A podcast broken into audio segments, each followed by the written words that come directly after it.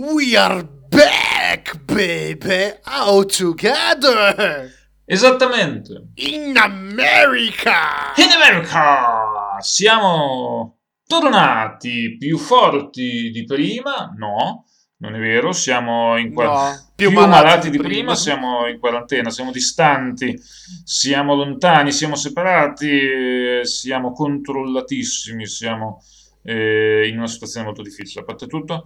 Ehm, ma siamo tornati a parlare di cinema perché è quello, di cui, è quello che facciamo e cerchiamo di farlo anche in queste condizioni molto molto molto pesanti. Dobbiamo scappare dalla realtà. Dobbiamo scappare da questa realtà distopica e quindi stiamo tornando un po' a quelle che sono le radici della fuga del pensiero, ovvero questa sorta di radio indifferita, una sorta di radio onda o qualcosa del genere.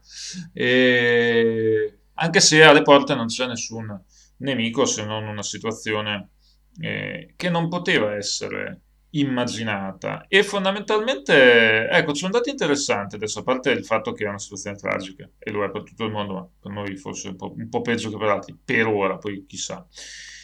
Vero è che ci sono tantissimi film sulle epidemie, no? Sì, Però nessuno ci ha mai preso, nel senso che adesso questa è un'epidemia di una malattia relativamente letale, lo è solo per alcuni, ma ehm, nessun film aveva mai ritratto, nessun film aveva mai previsto questo tipo di reazione a una epidemia. È, è- è particolare. io non sono tanto d'accordo. C'è un film che è stato ripreso, risuscitato dalle catacombe.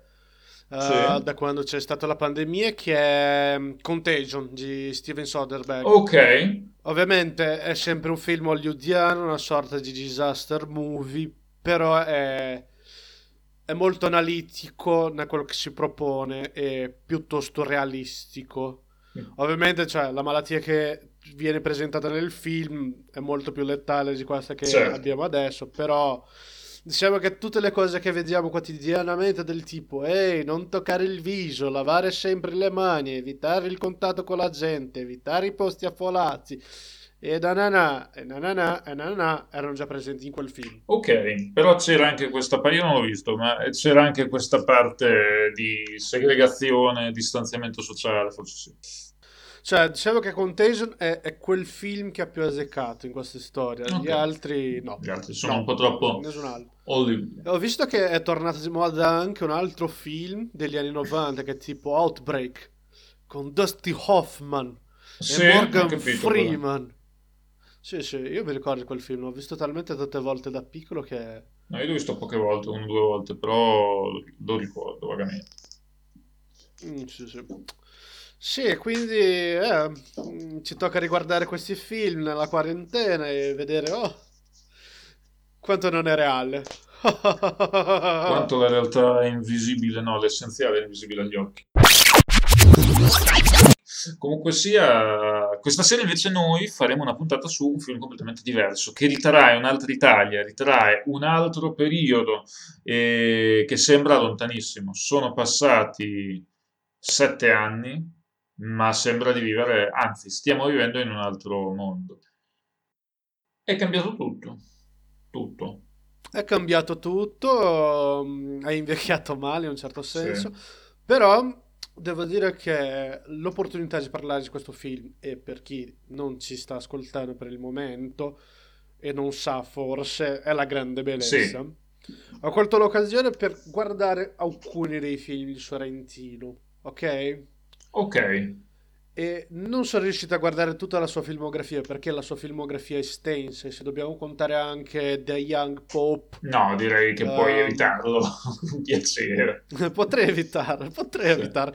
No, io ho visto tempo fa, eh, non- poco tempo fa, una scena della seconda stagione in cui c'è Joe Malkovich e Marilyn Manson. La scena di per sé non mi è dispiaciuta, però è questo, è questo il mio problema con Sorrentino. Mm. Cioè, molti dei suoi film sono dei momenti che funzionano. Ma certo. Però nell'insieme no. Però quello che volevo parlare è questo. Io ho, guarda- ho guardato il Divo, Ok. secondo me dal punto di vista tecnico è superiore alla Grande Bellezza. Mm, secondo me è, è equivalente, diciamo. Eh, io l'ho trovato un pelino più fastidioso dalla Grande Bellezza, però è una questione di gusti qui. Ho visto okay. le conseguenze dell'amore e le conseguenze dell'amore, io devo ammettere, mi è piaciuto. Mm. Mi è piaciuto. È, è sta- cioè, non mi ha annoiato.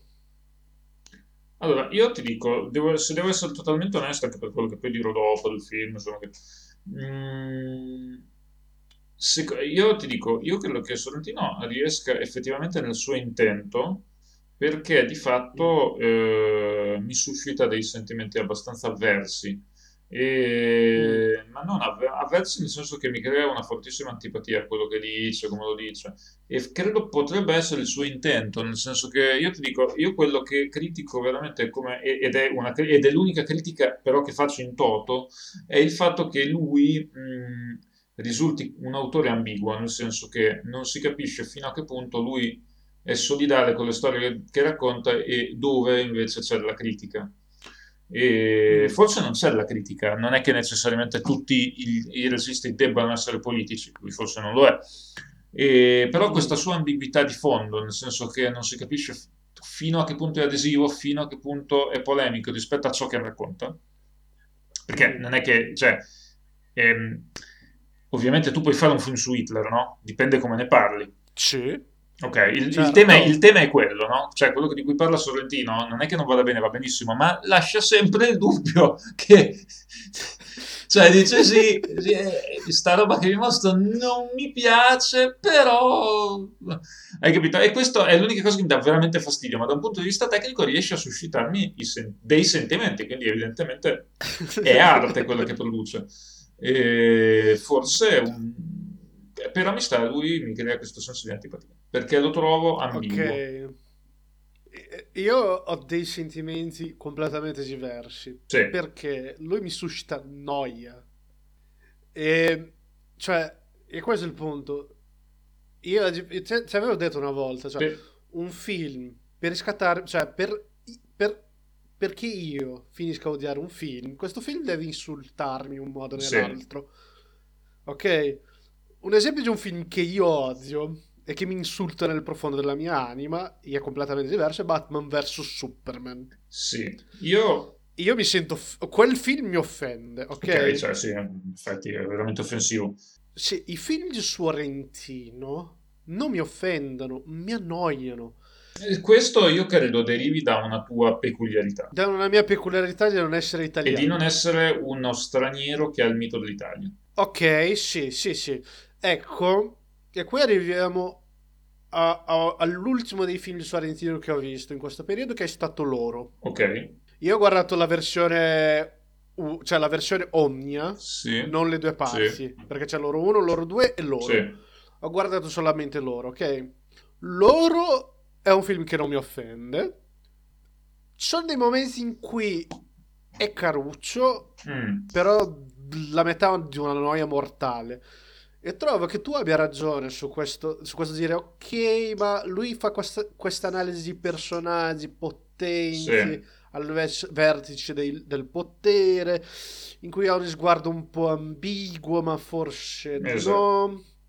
Però tipo in loro, arriverò lì al dunque, in quel film loro, lui fa questo tipo di analisi e il film mi, ric- mi ha ricordato parecchio, in parecchi momenti, The Wolf of Wall Street la differenza è questa. Mm.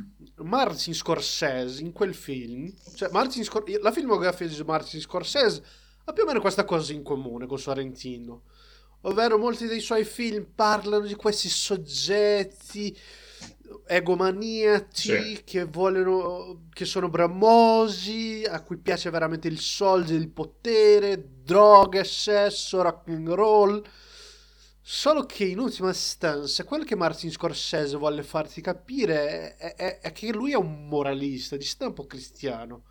Ma solo che lui non è che ti arriva e ti fa la morale come il Papa. No. No, lui ti presenta questo film.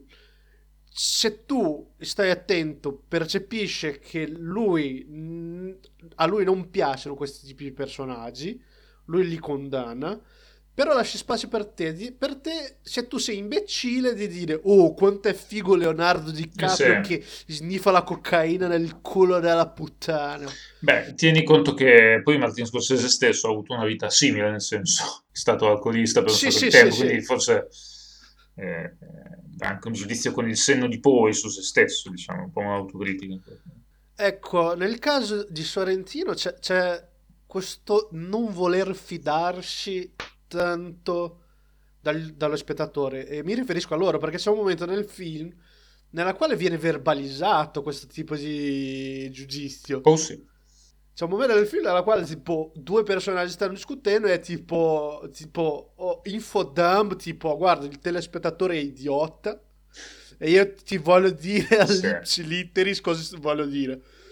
E solo che questo è il problema, cioè è, è, finto intellettualismo così. Lo è, lo è. Lo è in un certo senso, sì, lo è, lo è. Sì, lo è, lo è semplicemente, nel senso lo è perché ha trovato una formula, una cifra stilistica che è adeguata perché sa parlare a un mondo.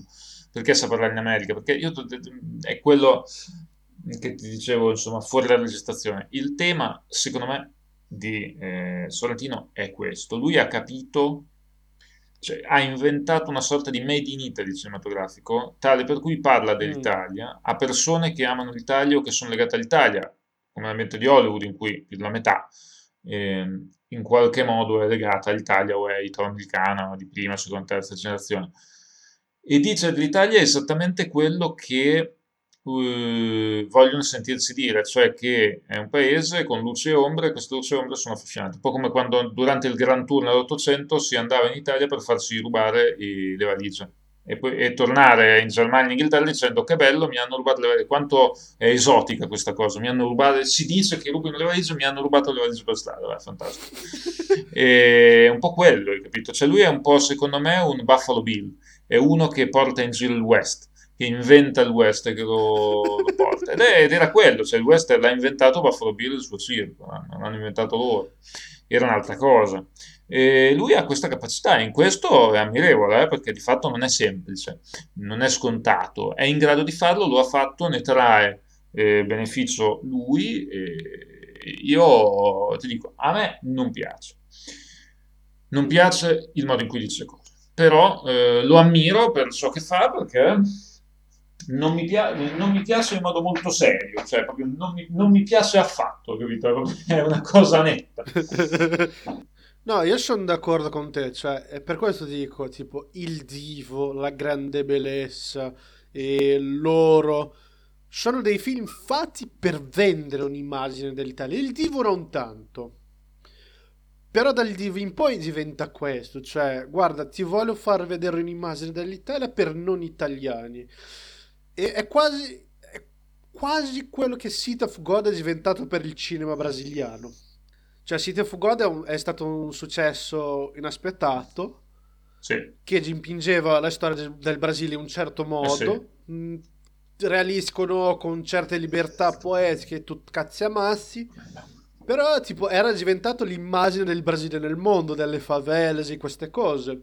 Sì. E I film sorrentini sono questo, cioè v- v- vendo un'immagine dell'Italia, però che secondo me non coincide tanto con l'Italia di cui io ho vissuto in questi 12 anni. Cioè, può coincidere con, con una visione del mondo di un certo tipo di italiano dalla quale io non entro in contatto. E per questo devo tornare alle conseguenze dell'amore, a un film che si occupa di un personaggio completamente diverso da quello che compare nella, nella filmografia di Sorrentino da quel momento in poi. Cioè, ovviamente sempre un soggetto annoiato, col dono del, dello scrittore, mi mi mi mi mi mi mi mi, mi allora. però è un po' diverso. Sì, Sorrentino non so se per onestà intellettuale o per limiti cognitivi parla solo delle persone che conosce.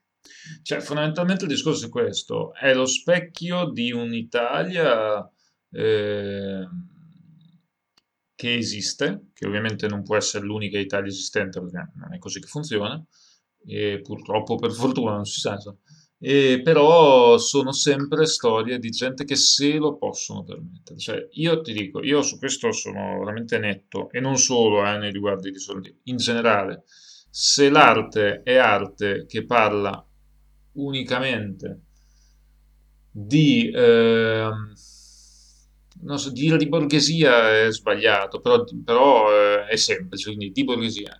È, un'arte che ritrae eh, sotto una certa luce, cioè è un discorso di comunicabilità. Quali sono le storie degne di essere raccontate?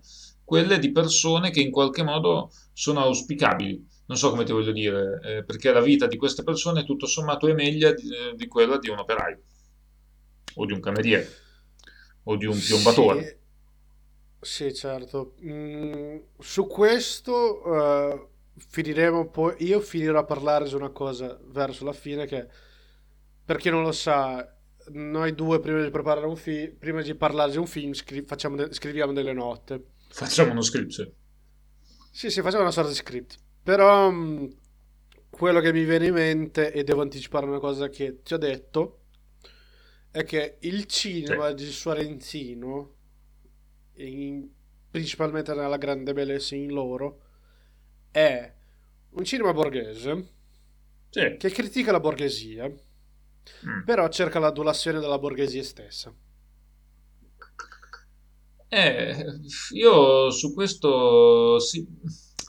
Io ti dico, io la vedo in un modo lievemente diverso. È un cinema borghese che critica la borghesia fino a un certo punto, perché Mm, comunque mette una sorta di lieto fine morale, ovvero l'arte salva tutto, tutti e, e niente, e quindi alla fine ne vale la pena, perché è attraverso, il- è attraverso questa vita che si può arrivare poi alla realizzazione del vero sé, che è il sé dell'artista, e l'arte salva tutto, perché eh, mm, nobilita l'esistenza, la vita e anche la qualità della vita, ma soprattutto ehm, eh, Sorrentino ha la capacità di parlare male di qualcosa e di qualcuno nel modo giusto, ovvero, cioè nel modo giusto per lui, cioè eh, facendo sì che questo non crei polemica ma applausi.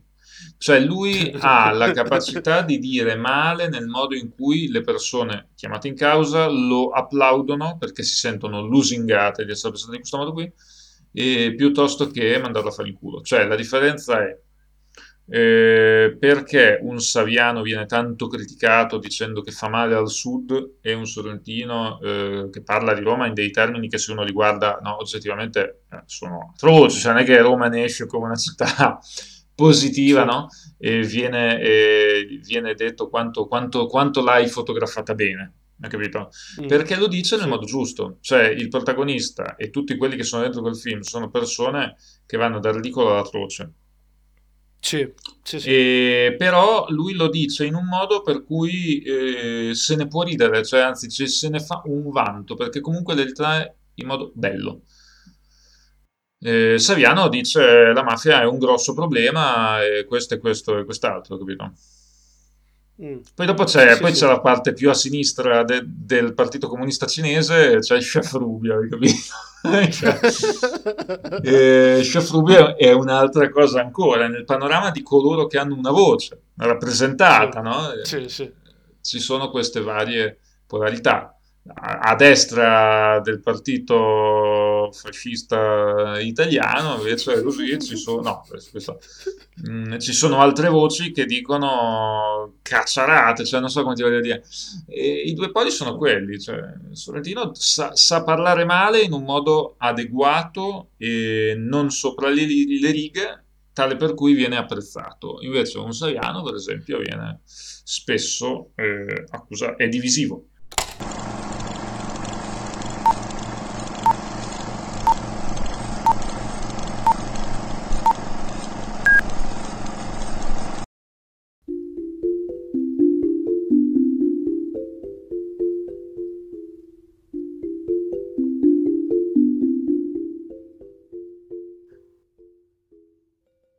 È Sorrentino? Il regista italiano pluripremiato a livello internazionale ha una carriera davanti e dietro la telecamera. Nasce artisticamente come sceneggiatore a metà degli anni 90, per poi diventare quasi subito anche regista. Le sue opere si caratterizzano per essere fortemente legate alla tradizione filmica italiana, con uno sguardo internazionale e grandi collaborazioni che nel corso degli anni lo hanno portato ad essere in un certo senso la voce italiana nel cinema americano. La consacrazione dell'Oscar per la grande bellezza arriva dopo un cursus honorum di tutto rispetto. A livello espressivo si possono vedere le influenze di Fellini e Leone. e la volontà di narrare storie con un occhio principalmente letterario. La costruzione dei personaggi avviene per tempi, per archetipi, maschere, che vengono riprodotte con l'uso di un trucco pesante e trasformativo. Tale tecnica è un richiamo alla tradizionale commedia dell'arte rivista in chiave contemporanea. L'autore, dunque, propone un mondo fatto di tipi che si muovono sulla scena, come in un proscenio teatrale più che nel mondo, ed è forse per questa sua capacità di mettere in scena storie reali in cornici aumentate, quasi caricaturali, che i film del nostro riscuotono tanto successo.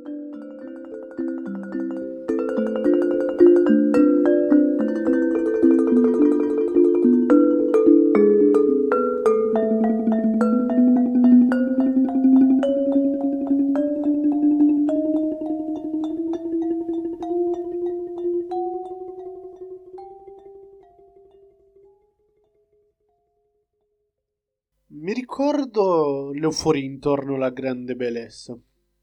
Mi ricordo del quanto molta gente fosse entusiasta con l'Oscar. Quel fatto che Sorrentino avesse vinto il premio di miglior film straniero nel 2014. Mi ricordo che all'epoca le persone che erano più entusiaste col film erano giusto con loro a quel gusto estetico convergeva molte volte in una sorta di piattezza del pensiero critico, in cui si pensa di più e si dà più valore al piacere visivo che un'opera può proporzionare. Mi ricordo che non ero entusiasta. Avevo visto il film precedente di Sorrentino, This Must Be a Place, e non mi era piaciuto tanto.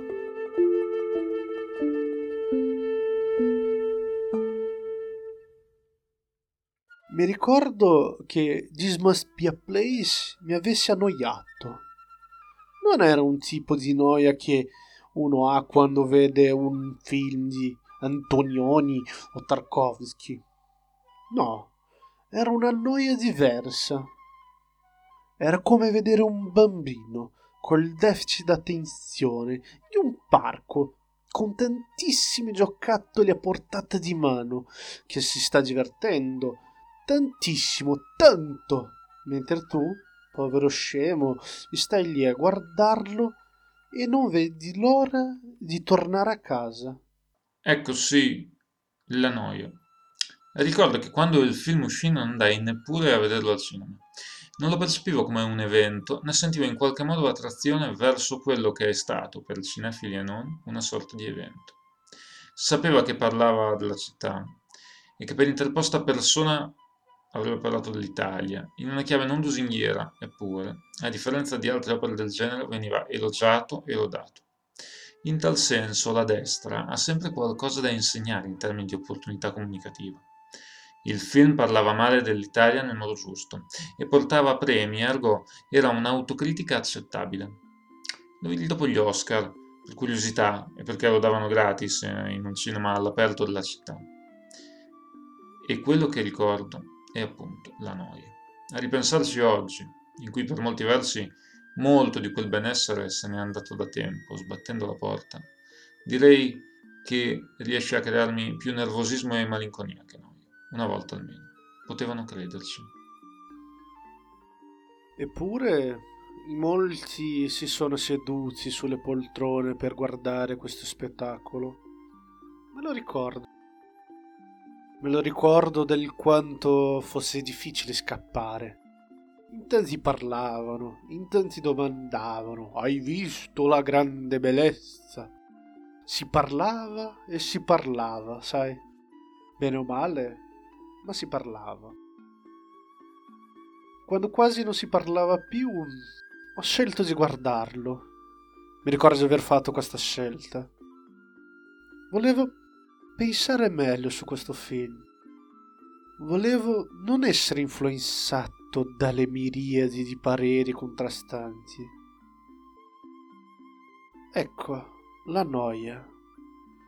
La noia torna sempre quando parlo di questo film. C'era qualcosa che mi infastidiva mentre lo guardavo. il modo in cui la camera si muoveva, il fatto che mi sembrava di sentire lo stesso discorso di continuo, che si ripeteva e si ripeteva e si ripeteva. Mi ricordo di borbottare continuamente tra me e me stesso, ma quando finisce? Oh, ma ancora? Mi ricordo che c'era qualcosa di presuntuoso, ma non era la presunzione di un artista che vuole dire qualcosa, di trasmettere una sua esperienza o di sfidare se stesso. Era più qualcosa di performativo, come un bambino che fa vedere il compito di casa, solo per sentire quelle parole che sa già che sentirà, ovvero sei stato bravo.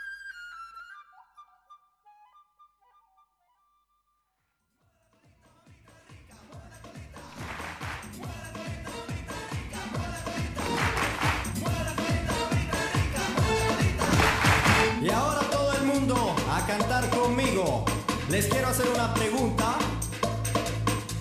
¿A dónde le gustan las mujeres? E adesso sono qui. Del tempo è passato, da quando tutti parlavano, dell'euforia, dalle celebrazioni, dalle conversazioni. Adesso tocca rivisitare la grande bellezza e magari fare un altro giudizio.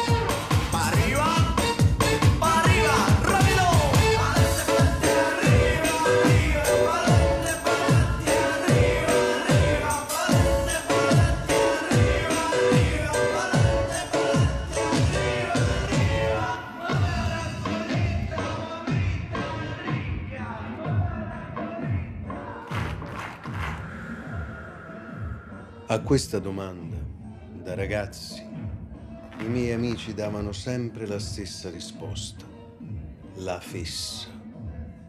Io invece rispondevo l'odore delle case dei vecchi. La domanda era che cosa ti piace di più veramente nella vita? Ero destinato alla sensibilità Ero destinato a diventare uno scrittore. Ero destinato a diventare Jepp Gambardella.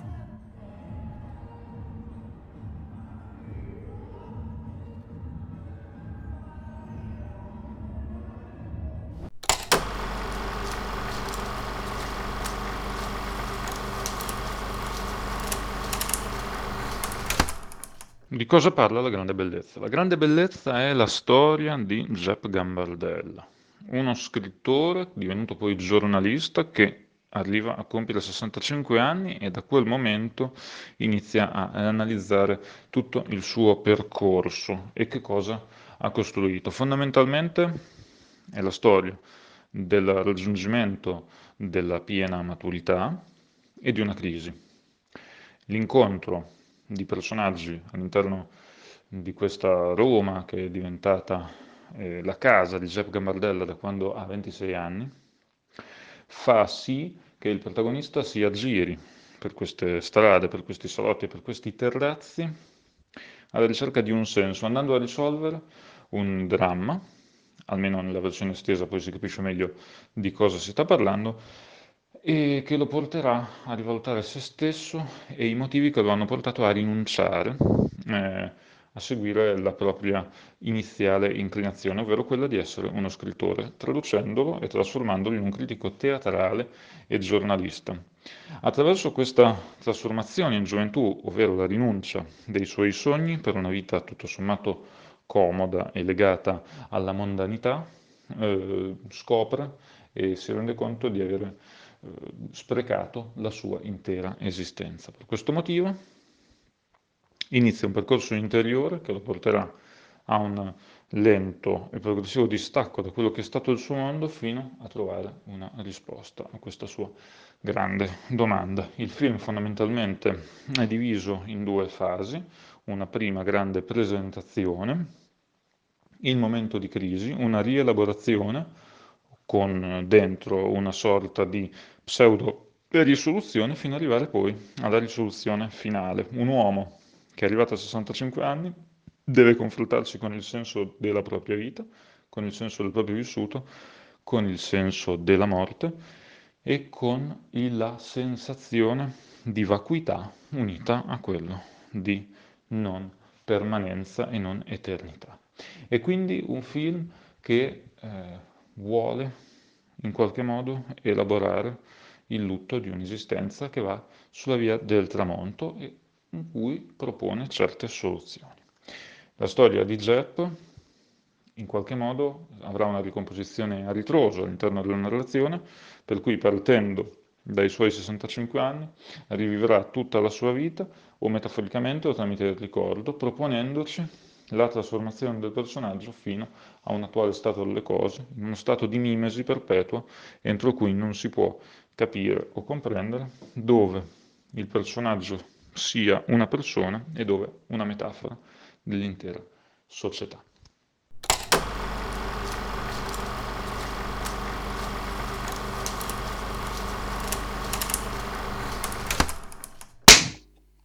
È andato, è andato. È andato. Dunque, parliamo adesso del film proprio, La grande bellezza. Sì. E voglio spiegare una cosa di cui stavamo parlando prima. Del secondo me è un film critico alla borghesia, da un borghese e che vuole l'adulazione della borghesia. Perché vedi, è vero quello che dicevi prima, che lui riesce a criticare in modo da non essere polemico, ok? Sì. Però mi- cioè, c'è una scena nel film nella quale proprio non verso la metà, mi sa che è ancora all'inizio, nella quale eh, Giuseppe con i suoi amici sul balcone a parlare del più del nulla e c'è una loro amica che è, che è- non mi ricordo il nome di lei, che è quella la moralista del gruppo. Che dice, ah, Ah, ma sì, io eh, bla bla bla, ho scritto dei libri, mi mi mi, mu mu ma. E quel personaggio lì mi ricorda Sì. un tipo di soggetto. Mm. Un tipo di soggetto che è il soggetto della critica del film. Ovvero è, è, è l'italiano o l'italiana democristiano. Democratico di sinistra. Democratico di sinistra, sì, o democristiano. Mi è- no, è perché Sì. mi ha ricordato molto una mia insegnante delle superiori che parlava uguale a quella lì. Uguale. Ah, beh. Il punto è, io all'epoca avevo fatto questa osservazione, anche, solo che mi, sono mi ero scordato. Poi riguardando il film mi sono ricordato di questa osservazione. E secondo me, cioè, quella scena lì, in quella scena lì, lui la critica, critica quel tipo di soggetto, palesemente, in maniera molto scritta bene, per carità. Dev- dobbiamo dire un- una cosa, tra l'altro, Tori Servilo e Sorrentino, cioè, sono una coppia buona, cioè, io... Una cosa di Sì. cui non si può lamentare è la recitazione nei film Sorrentino. Cioè, è l'unica cosa di cui lui ci azzecca bene, scegliere gli attori e guidarli. Chiusa questa parentesi, cioè, quella scena lì, lui la distrugge. Io ho una critica diretta a quel tipo di soggetto e io mi immagino la mia ex insegnante di italiano che non capisce questo. che non capisce che, che lei è il soggetto della critica e che lode il film, come dicevi tu. Cioè, c'è anche questo. Questo, questo in qualche modo è sempre un, un punto interessante, capisci? Perché rimane sempre... Noi non sappiamo se lui lo riesce a fare con intenzione o è un suo naturale predisposizione. Quindi bisognerebbe capire quanto c'è di intenzionalità autoriale nel fare questo Mm. o no, ma non potremo mai saperlo perché non lo conosciamo, non ci parleremo mai e, e non credo ci risponderebbe se dicessimo questa specifica domanda. Sì, sì. E mm, comunque, adesso andiamo sull'aspetto più tecnico della questione. Cioè, mm, una delle cose di cui la gente, cioè, i detrattor- i detrattori di Sorrentino Sì, solitamente dicono è i suoi film non hanno un senso. Il punto è questo. Secondo me, e ovviamente è un mio parere, cioè lui sì, ha ben chiaro cosa fa, cosa vuole fare Sì. e cosa vuole ottenere. Ok? Tanto è che torno a dire, cioè, lui Sì. sa guidare gli attori. Cioè, Sì, sa guidare gli attori, sa benissimo come vuole impostare la camera, le fotografie dei suoi film sono belle, per carità. Quindi non è una questione del problema della... mm, la questione qui è più che altro del contenuto dei suoi film. Non è della, della copertina, della superficie. A livello plastico, cioè, Sorrentino è bravo. Sono pienamente d'accordo. Cioè, a me sta sul cazzo come edita il film, però questa è una, cioè, è una questione di gusto personale. Un Sì. esempio di ciò che voglio dire è questo, sia nelle conseguenze dell'amore che eh, nella grande bellezza, c'è un, sequ- un piano orbitale mh, nella quale va dalle schiena del protagonista e si gira sopra la sua testa, in tre- 180 gradi Sì. e, e quando la camera fa così, praticamente vediamo il personaggio capovolto, ok? Questo Sì. tipo di cosa è tipo. È, come, è, è un modo che il regista trova per dire: Guarda, io ci sto invitando a vedere il mondo fenomenico di questo personaggio qua, e tu vedrai che il suo mondo è capovolto risposto, risposto alla tua percezione della realtà. Un esempio di un regista che utilizza in maniera diversa una cosa del genere è Christopher Nolan. Uh, se non sbaglio nel Cavaliere Oscuro c'è una verso Mm. il finale quando Joker è appeso la camera fa un giro di 360 gradi fino a quando lo ribalta non è un giro orbitale però la camera si gira Ho capito, sì, sì, sì, è vero, è vero, in questo. questo caso qui cioè appunto è il regista che dice guarda io ti voglio invitare a vedere questo. E d'ora in poi tu vedrai questo. Quindi secondo me questo Sì. qua è un segno che guarda Sorrentino sa cosa vuole. Il suo intento è quello. E che arriviamo al- alla parte del montaggio. E due Mm. settimane fa leggendo qualcosa riguardo Sorrentino e non mi ricordo se era riguardo alla mostra di Cannes nella quale era uscito La Grande Bellezza c'era un uno dei uno degli organizzatori uno Giurati. non era uno dei giurati mi sa che era uno degli organizzatori o Ah. qualcosa del genere che non voleva Sorrentino tra le palle e tutto quanto e c'era questo critico francese che diceva guarda guardare il film Sorrentino è come se ci fosse una gara continua tra sceneggiatore e il regista Ok.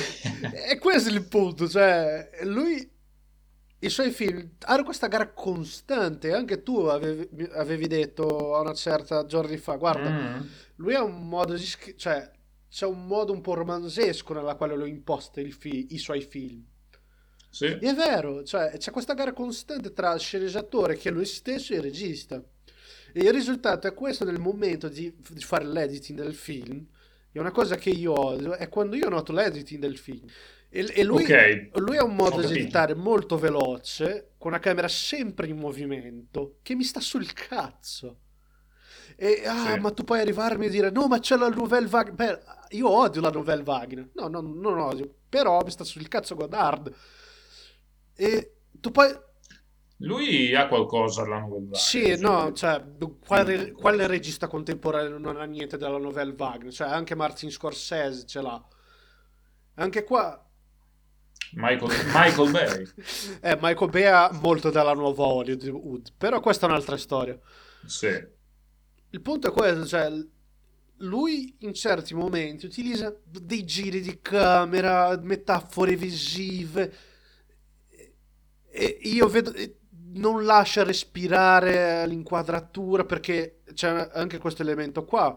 Lui ti gioca molto mh, quei suoni extra diegetici e diegetici.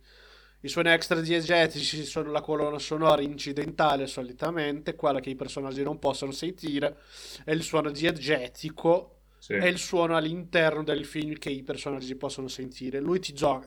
In tutti i suoi film ci sono questi giochi qua. È una cosa che, tipo, secondo me Tarantino fa meglio di lui. Sì, Tarantino lo fa con più grazia ci si accorge quasi. Eh, si accorge è un meno. altro problema. Lui edita i suoi film utilizzando una scansione ritmica dei brani che sceglie. Per carità, i brani al di fuori del contesto del film sono belli. All'interno del contesto del film diventano delle metafore auditive nella quale iniziano a martellare continuamente come per dirti guarda, lui sta sentendo questo, guarda, sta succedendo questo. Cioè, È come quando John Williams è in cattiva forma e Steven Spielberg lo chiama e anche Steven Spielberg è in, in brutta forma, fa un film per vincere Sì. l'Oscar e osserva bene, quando i due non sono in forma c'è sempre una sequenza nella quale è emozionante, nella quale i fottuti violini di, di John Williams salgono con un pathos della Madonna solo per farti piangere. Allora, una volta dovremmo fare una puntata in cui tu spieghi perché odi John Williams. O invece Io non lo odio odi John un Williams. sacco. Io lo trovo sopravvalutato nella maggior parte dei casi. È un altro discorso. Quello è un altro discorso, ma secondo me te lo, lo- lo conosci e ti sta sul cazzo. Ti ha fatto qualcosa quando Mi ha, mi ha trattato male. Non mi ha voluto fare un autografo. Può darsi.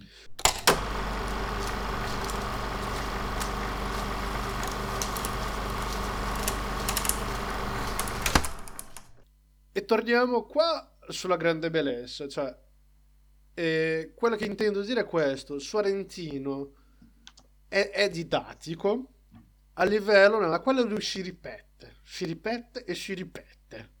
E per citare il suo personaggio, Jep, quel bla bla bla bla. E, e, tipo, in poche parole è film for dummies che si spaccia per cinema intellettuale. È esattamente come i romanzi I romanzi di Murakami. Murakami almeno riesco a apprezzarli. Perché, tipo, almeno da alcuni che ho letto, tipo Tokyo Blues, che è stato poi ripubblicato qui in Italia come Norwegian Wood. Cioè, almeno lì io riesco a vedere che c'è qualcosa di personale di Murakami. Sì, dopodiché è uno che si ripete, si ripete, si ripete, si ripete, dice sempre una cosa, ne dice due o tre, però diciamo che sono sempre quelle, e li dice bene, per carità, però dopo un po', diciamo, un, un po', dice, ma, Eh. Invece tu cosa hai da dire da un punto di vista tecnico da questo film, Mr. E? Io dal punto di vista tecnico cosa ti posso dire? Che mh, secondo me il discorso eh, si divide in due dimensioni, cioè un punto di... la fotografia della grande bellezza è, è, d'impatto, Mm. Questo è un vero. po' semplice, eh, nel senso non, non- non che sia fatta in modo semplicistico, ma un po' semplice nel senso che adotta soluzioni semplici di Sì. espressione, un po' come il jump scare, no? Cioè tu puoi, tu, cioè, tu puoi creare tensione come fa Hitchcock o puoi fare, eh, non so, ehm, Human Centipedes, ok? Cioè fanno paura ma in modo molto tipo, diverso. è più disgusto che paura. Sì, è difficile, insomma, comunque sì, sì, eh, cioè, la grande bellezza è fotografato molto bene, eh, è una bella cartolina sia quando prende la città, sia eh, quando fotografa gli attori, cioè su questo nulla da dire, però diciamo che eh, ha questo asse di campo sempre un po' prevedibile, nel senso è bello in un modo semplice, è un po' una cartolina. Mm, non ci sono tante idee, c'è tanto mestiere e il mestiere è apprezzabile, eh, cioè nel senso, non so se tu hai mai visto le fotografie di Kubrick quando faceva proprio solo le foto, Sì, sì, sì, sì, ne ho visto. Ne ho- c'è un grandissimo mestiere, no? Mancano un po' le un idee, altro nel senso, esempio, tipo, è guardare le eh, foto in Polaroid di Tarkovsky, anche quelle lì sono belle. Ecco, sì. E le foto, la fotografia alla grande bellezza Mm. è molto bella in un modo semplice. Dal punto di vista della narrazione, la narrazione è, scandi- cioè, è tutto molto Derivativo. eh, derivativo, è tutto molto derivativo, molto derivativo, è tutto molto, molto, molto, molto derivativo. Un derivativo da Fellini, un derivativo da Sergio Leone. Mo- Mm, molto, mo- purtroppo, ecco, e, e c'è un altro problema. Arrivo col mio altro problema. Scusa se ti interrompo. Sì. No, vai. Però è questo. Il mio secondo problema con questo film è che è derivativo dalla grande bellezza. Esiste un problema nell'essere derivativo dalla grande bellezza? No. Il film No. non nasconde questo. Cioè, il modo di narrare del film si ispira un po' alla grande bellezza. Tanto è che il film è composto da vignette come La Grande Bellezza. La Grande Bellezza è un film di tre ore, sì, però è un film episodico in cui ci sono delle vignette e accompagniamo tutte le vicende di Marcello che poi si conclude, ok? Sì. La Grande Bellezza prende ispirazione anche in questo senso qua, al di là del, fa- del fatto che è, è ambientato a Roma, al di là del fatto che i personaggi sono anche ispirati un po' all'archetipo feliniano dell'artista e tutto quanto. Il mio problema principale di, questa, questo modo di essere derivativo dalla dolce vita è semplice. È che il film fa le stesse osservazioni che fa Fellini nella dolce vita. La dolce vita di Fellini è un ottimo film, è uno dei capolavori del cinema italiano. Sì.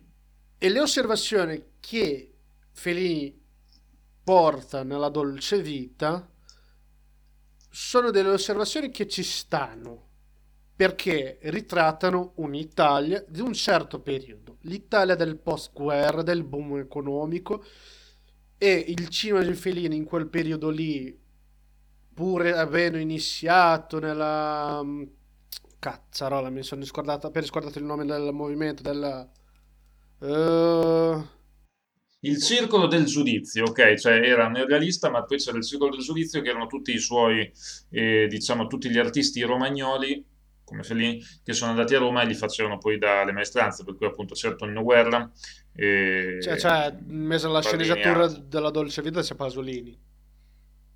Sì, no, no, ma è che c'è un, c'è un altro movimento Ah, che poi aveva origine qui in Romagna di artisti romagnoli che poi sono andati a Roma e hanno lavorato molto con, e anche con, eh, con Fellini. insomma. Sì, comunque il punto è questo, cioè la dolce vita è- più o meno come il lavoro di quei registi eh, romagnoli, cioè è di un disagio eh, di gente benestante. È come il cinema di Antonione, cioè è un cinema, no- il cinema di Antonione è, è un cinema noioso perché parla di Mm. gente noiosa. Poi, Sì. poi bla bla, bla, possiamo fare le critiche che vogliamo. E su- è un, ritra- è- è un ritratto di quella società. Quello che Sorrentino Sì. fa è fare un ritratto di una società, cioè lui cerca di dire guarda, non siamo mossi tanto dalla dolce vita Mm. fin qua. Però quel, quel tipo di figura come Jepp, già nel 2014-2013, non, non- non ci esisteva più. Quel tipo di intellettuale non ci esisteva già più a quell'epoca. E questo è il mio problema. cioè, quei tipi, quel tipo di intellettuale, quei tipi di figura, come vengono rappresentati e ispirati dalla dolce vita, non esistono nemmeno all'epoca del film, nemmeno adesso. No, adesso men che meno. Eh, allora, quel tipo di intellettuale non è che non esista in toto, esiste a Roma. Mm. Eh, a Roma esiste, però riqua- è difficile perché parla della società dei salotti, no? Mhm. Eh, la società dei salotti esiste, Sì, come sì. se esiste. L'unica cosa è che eh, se- è molto, mo- cioè, è molto, molto, molto poco rappresentativa perché è veramente minuscola, ecco, in questo senso. Cioè, non è eh, così ehm, non è così eh, rappresentativo di un qualcosa, mentre i film di Antonioni parlano di una intera classe. Eh, La grande bellezza parla di uno spicchio di società molto molto piccolo perché vuole essere un qualcosa di intimista, cioè vuole parlare un po' della... Il, il vero problema, secondo me, il problema, poi non è un problema, è che è la cosa che me sta più sui coglioni, è eh, che vuole parlare dell'arte. Sì, vuole parlare dell'arte e vuole trattarla in una dimensione salvifica. È questo che a me proprio dà, dà fastidio. Cioè il moralismo che mm, Scorsese mette in giudizio morale su una tipologia di persone eh, viene traslata qui in un giudizio sull'arte come salvezza, quindi l'arte come grazia, l'arte come provvidenza. E vabbè. E, tuttavia, eh, quello che io reputo del film è che mh, fondamentalmente, eh, a parte questa fotografia un po' semplice, ma bella, ovviamente, cioè, ne- bella nella sua semplicità, ma in senso forse un pochino negativo, come può sembrare detta così, e dal punto di vista eh, cioè è un, be- è un bel film tecnico, nel senso che poi ha questo, mh, ha questi costumi, i costumi sono molto belli, eh, la- il trucco è molto bello, mh, però a livello di gestione della narrazione io sono convinto, a differenza di altri, come dicevi tu prima, che lui sappia perfettamente co- dove voglia andare a parare, Mm. però gli manca verve. Mm, non ha, non ha tensione, cioè non è, perché il discorso è, non è che tu adotti una regia lenta, cioè non è che tu dai al, al film un ritmo lento perché vuole essere eh, una specie di sincronizzazione con la lentezza della storia narrata. Dai al ritmo, dai al film un ritmo lento perché, eh, se- perché come dici tu, c'è questa concorrenza fra scrittura e, e direzione, per cui quindi devi fotografarli, devi girare molto di più per poi andare a dare una... Secondo me lui, ecco, ehm, io credo ci siano due tipi di, fare, di, di modi per gestire una regia, Mm. no? Un, eh, un modo eh, che punta molto sulla ripresa Ok. e un modo che punta molto sul montaggio. Secondo me Sorrentino, e questo lo dico senza un Mm. giudizio, credo sia un regista di montaggio. Credo sia un regista che lavora tan- molto più, eh, cioè credo sia un regista che magari invece di fare un take ne fa 10 Mm. e poi ci pensa in montaggio, che eh, il tipo di regista che cerca di fare il pezzo, l'improvvisazione, no, sulla scena. Ok. mm. Cioè, se tu dirigi Joaquin Phoenix, Joaquin Phoenix è uno che ti, ti improvvisa le scene e quindi non puoi ragionare molto di montaggio perché lui ti fa la sorpresa e devi essere pronto a prenderla, capito? E... E, Dunque. e secondo me la lentezza de- del suo film e anche degli altri film è data dal fatto che lui è un regista di montaggio più che un regista di Mm. scena. Questo è. Però è un giudizio così personale che può essere del tutto sbagliato. eh. Dunque, eh, da un lato è un po' vero quello che dice perché tipo ad esempio La Grande Bellezza ha del materiale di cui non è finito nel, nel film. Esistono delle scene deletate se non mi sbaglio. E... Sì, La versione internazionale di loro è un'unica versione nella quale c'è Mesor in meno. Ecco, quindi, cioè, da un certo punto di vista sì, può darsi, però ci sono dei momenti in cui vedo che eh, lui fa dei piani lunghi, eh, a volte fa dei piani sequenze, in This Must Be The Place c'è un piano sequenza piuttosto interessante, ma noiosissimo come il cazzo. sì. Lui pianifica, però questo è il problema, lui è un bambino che si diverte nel parco giochi, è un bambino con il deficit di attenzione, vuole fare tante cose e si scorda di quello che ha fatto prima. Il piano sequenza di This Must Be the Place eh, è interessante, però ad esempio se tu pensi al piano sequenza di Brian De Palma, eh, che li fa sul serio, nel senso che sono molto più ravvicinati, quindi molto più difficili. Cioè, nel senso, se tu fai un piano sequenza in campo lungo, Sì, sì. Capisci che eh, adesso non dico che lo so fare anch'io, eh, però lo so fare anch'io. Se tu fai un piano sequenza a mezzo busto, devi avere un attimo un pochino più di mano, secondo me. Però adesso io non voglio, sem- cioè, guarda, ti dico, sono ipercritico e mi detesto da solo perché sono veramente polemico di brutto su sta storia. E purtroppo, lo- no, dico, per, per onestà intellettuale, a me Sorrentino mi sta molto, molto, molto antipatico, ma cap- comunque per me è un eh, grandissimo professionista da Sì, questo sì. punto di vista. Dopodiché non, non mi piace proprio, quindi faccio molta fatica non essere No, ma lo dico cioè, anche io sono d'accordo su- con te su questo versante. E che mi hai fatto ricordare di una cosa. I suoi film mi annoiano. Mi annoiano Ok. di brutto. E e qua è la peculiarità della noia di, di Sorrentino. La noia che io ho nel, nel guardare il suo film, al di là della gara con, con la sceneggiatura e regia, al di là del fatto che lui martella nel suo modo di dire quello che vuoi dire, è, è noioso perché dopo, Sì. dopo mezz'ora che guardo quel- questo- i suoi film io dico ok, finisci. Perché? Perché mi stai dicendo questo? Lo stai ripetendo. Potresti trovare un altro modo più interessante di dire questa cosa. Perché stai dicendo così? Ok, ho capito che cosa vuoi dire. Fai un altro modo. Andiamo alla scena dopo. No, perché lì è il punto fra chi ha un grande mestiere e chi ha anche qualcosa di più. Lui ha un grandissimo mestiere, quindi la sua espressione passa attraverso un forte, eh, una forte dimensione del, del mestiere, eh, magari, ma come un'idea. E a volte è il rischio di eh, film ad alto budget, Sì, sì. ok? Una commedia ad alto budget è molto rischiosa da un punto di vista artistico ed Mhm. espressivo, perché comunque, mh, cioè se tu dici devo fare un film eh, spaziale, ti servono i soldi, perché sennò Sì, viene uno schifo, no? Ma una commedia, volendo, cioè Woody Allen fa le commedie con quattro soldi sì, e sì. fa.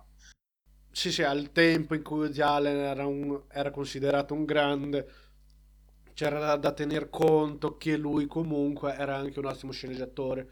E i suoi film si basano molto di più sulla sceneggiatura che sul montaggio, cazziamare. Cioè, sono dei Sì. film per attori, in poche parole.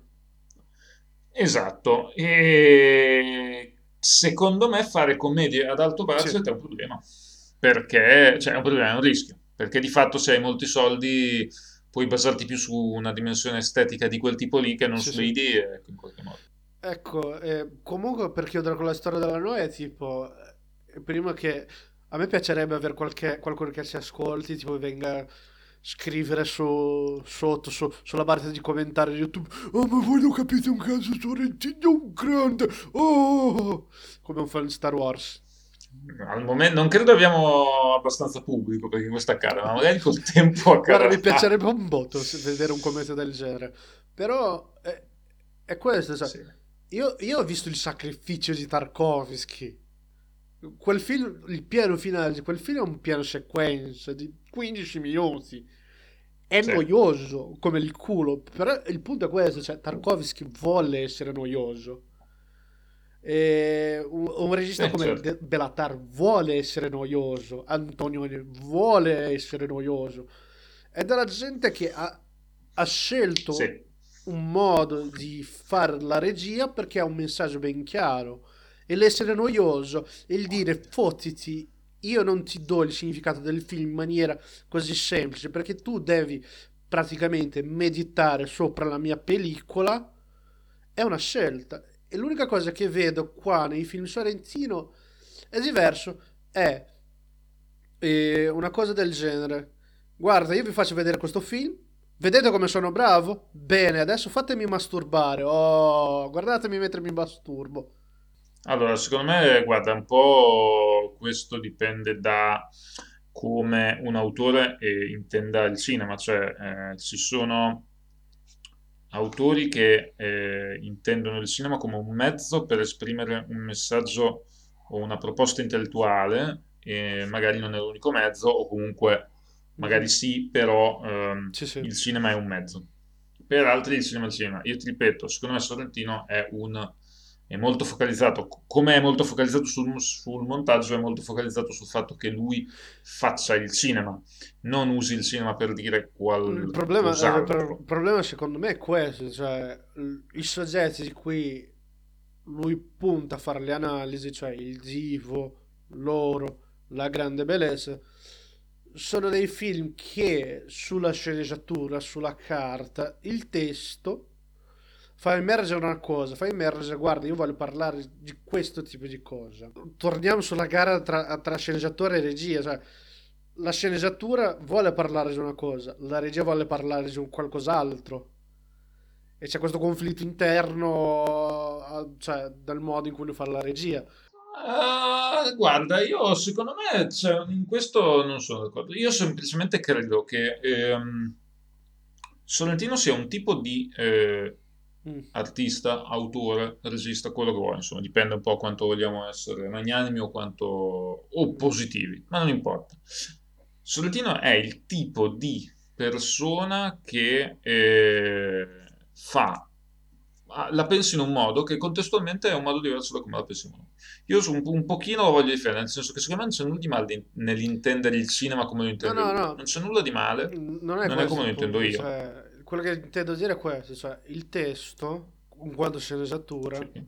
lui vuole dire una cosa, cioè, sono delle analisi di personaggi politici nel vertice del potere che in teoria sì o no possono essere visti come critico, studi di personaggio, rappresentazione dell'Italia e tutto quanto, dalla quale non è solo il cinema per il cinema, è il cinema, cioè la sceneggiatura punta a un qualcosa, a un certo tipo di interpretazione.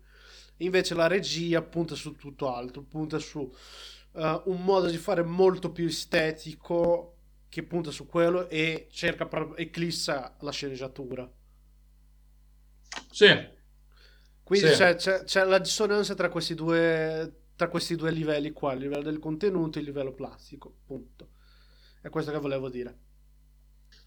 Lo- io credo che quello sia proprio un modo di intendere il mezzo eh, nel suo insieme, per cui su questo io sono molto più tollerante. Ma capi- concordo eh, su quello che dici, però eh, credo che la chiave di lettura utile può essere quella del fatto che sia proprio un modo diverso di intendere il mezzo.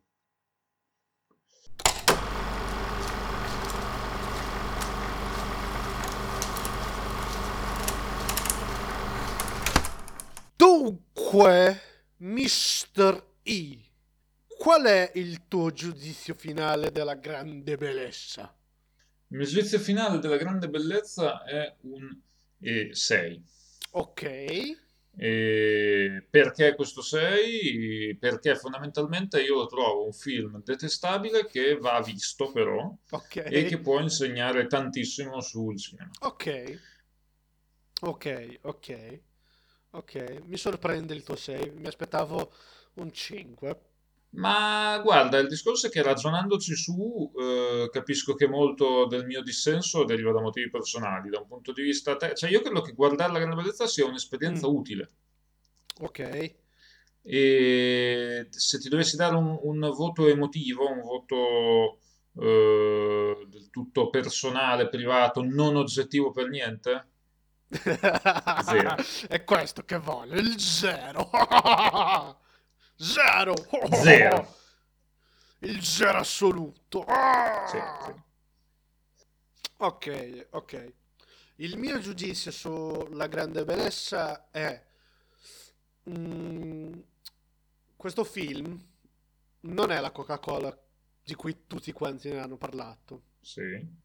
Non è neanche una Pepsi Twist, perché la Pepsi Twist è È buona. buona la Pepsi Twist, certo. È una Fanta.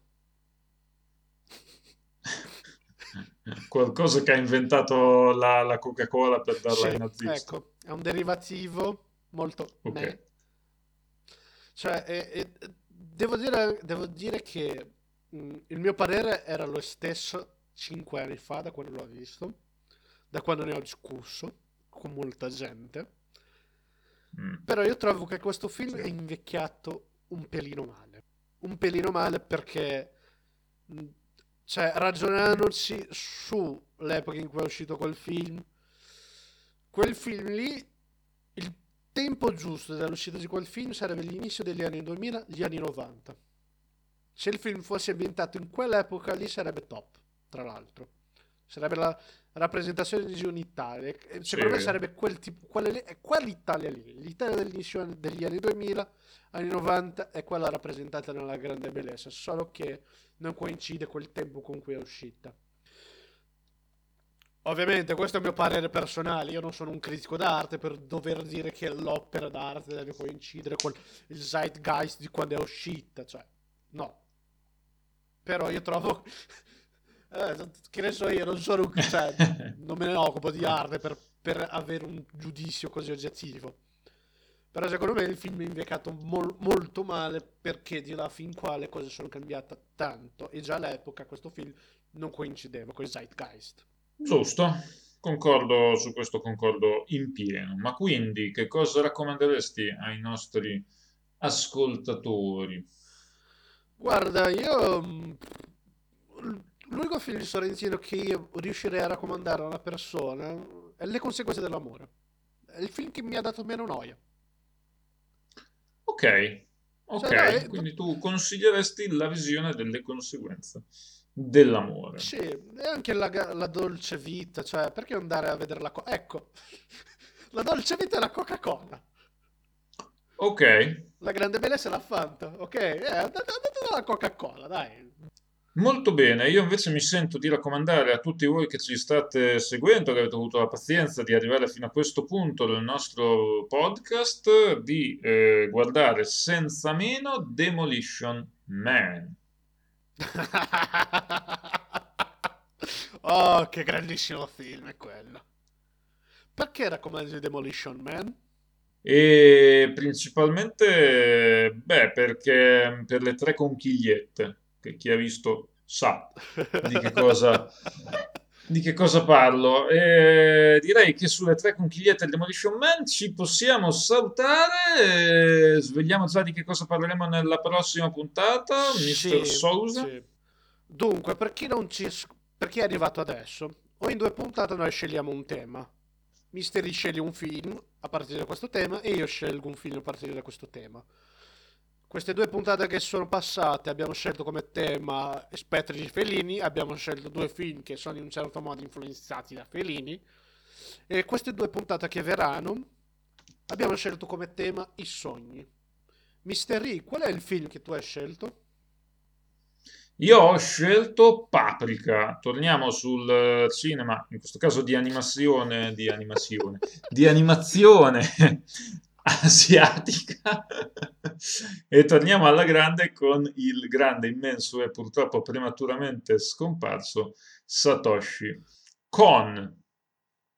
Il film di cui ho scelto, perché quando si parla di suoi, noi possiamo, che ne so io, parlare di David Lynch, è è il primo regista che ci viene in mente.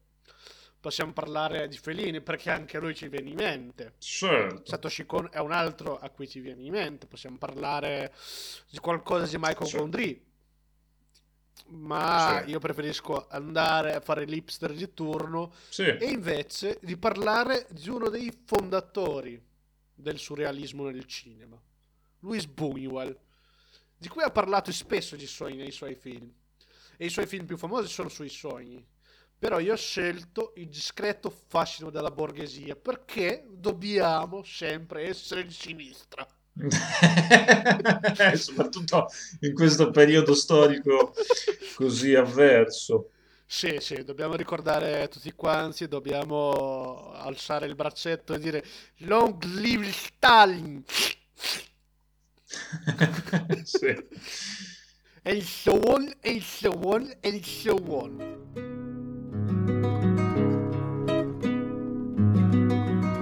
The